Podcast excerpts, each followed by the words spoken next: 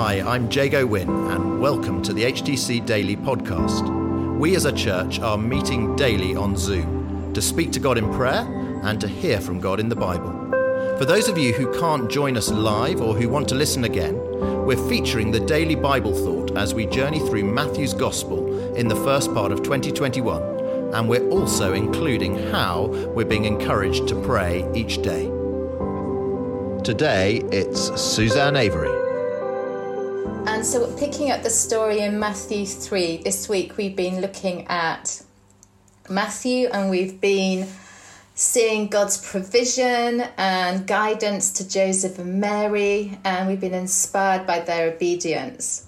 And now we're sort of winding the clock forward, probably a few decades to John, and we're picking this up in Matthew 3. Now, as we think about this, and before I read it, I just have two questions. What does repentance mean and why does it matter? So perhaps have those in your mind as we read the scriptures together. So, Matthew 3.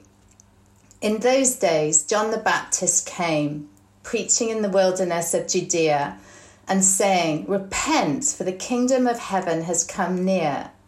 This is he who is spoken of through the prophet Isaiah a voice of one calling in the wilderness, Prepare the way for the Lord, make straight paths for him.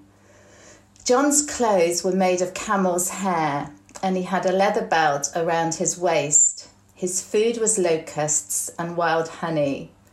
People went out to him from Jerusalem and all Judea and the whole region of the Jordan, confessing their sins they were baptized by him in the Jordan River. But when he saw many of the Pharisees and Sadducees coming to where he was baptizing, he said to them, You brood of vipers, who warned you to flee from the coming wrath? Produce fruit in keeping with repentance. And do not think you can say to yourselves, We have Abraham as our father. I tell you that out of these stones God can raise up children for Abraham. The axe is already at the root of the trees, and every tree that does not produce good fruit will be cut down and thrown into the fire. And as I was thinking about this, I thought, why did God include John in his plan? What is it about the power of repentance and some of the uh, answers are, are, obviously in here. But I found when I looked at Luke, the Gospel of Luke, there was some um, backstory that was really helpful. And it's in um, Luke 1, where the angel visits Zachariah, the angel of the Lord. And Zachariah is John's father. And I'm just going to read it because, um, again, in the same way that uh, this was prophesied by Isaiah, it was also a prophecy from this angel. The angel says, You will have joy and gladness, and many will rejoice at his birth. For he will be great in the sight of the Lord, and shall drink neither wine nor strong drink. He will be filled with the Holy Spirit, even from his mother's womb.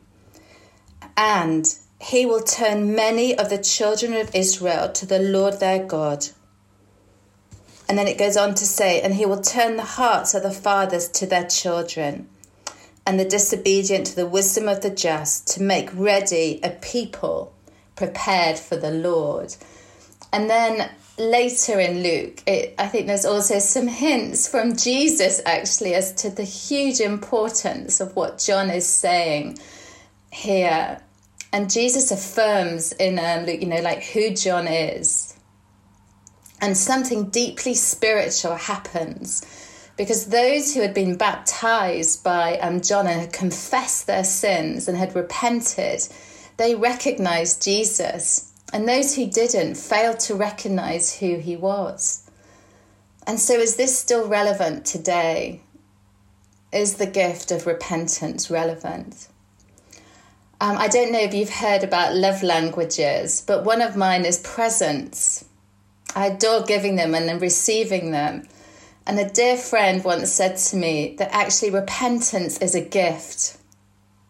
It's a daily gift, it's a present from a gracious, loving, God. And so, where do you relate to in this story? Are you one of the people who went traveled from far to confess their sins and to see um, and to know Jesus? Or are you like the Pharisees? And you know, sometimes I think I relate to the Pharisees with a polished exterior, but actually, what's really happening in my heart?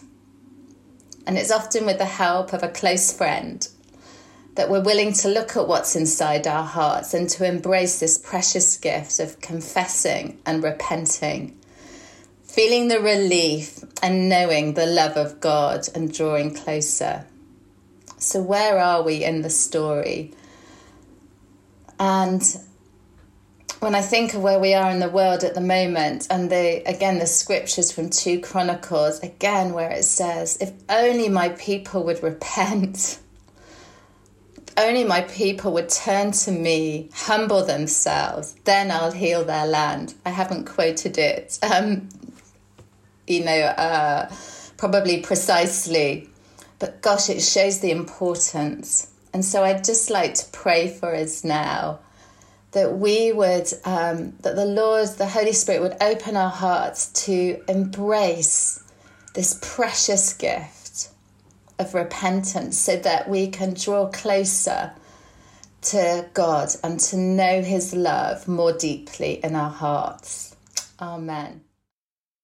Thank you, Suzanne. Today we used Isaiah 40 um, to thank God for who He is. Isaiah 40 says, Comfort, comfort my people, says your God. Then it says, He gives strength to the weary and increases the power of the weak. We thank God for who He is. And then we prayed for our world, for America, for the um, for the pandemic, and then we prayed and spent time repenting and praying for the church and for ourselves to turn to God in repentance. Thank you for listening to HTC Daily.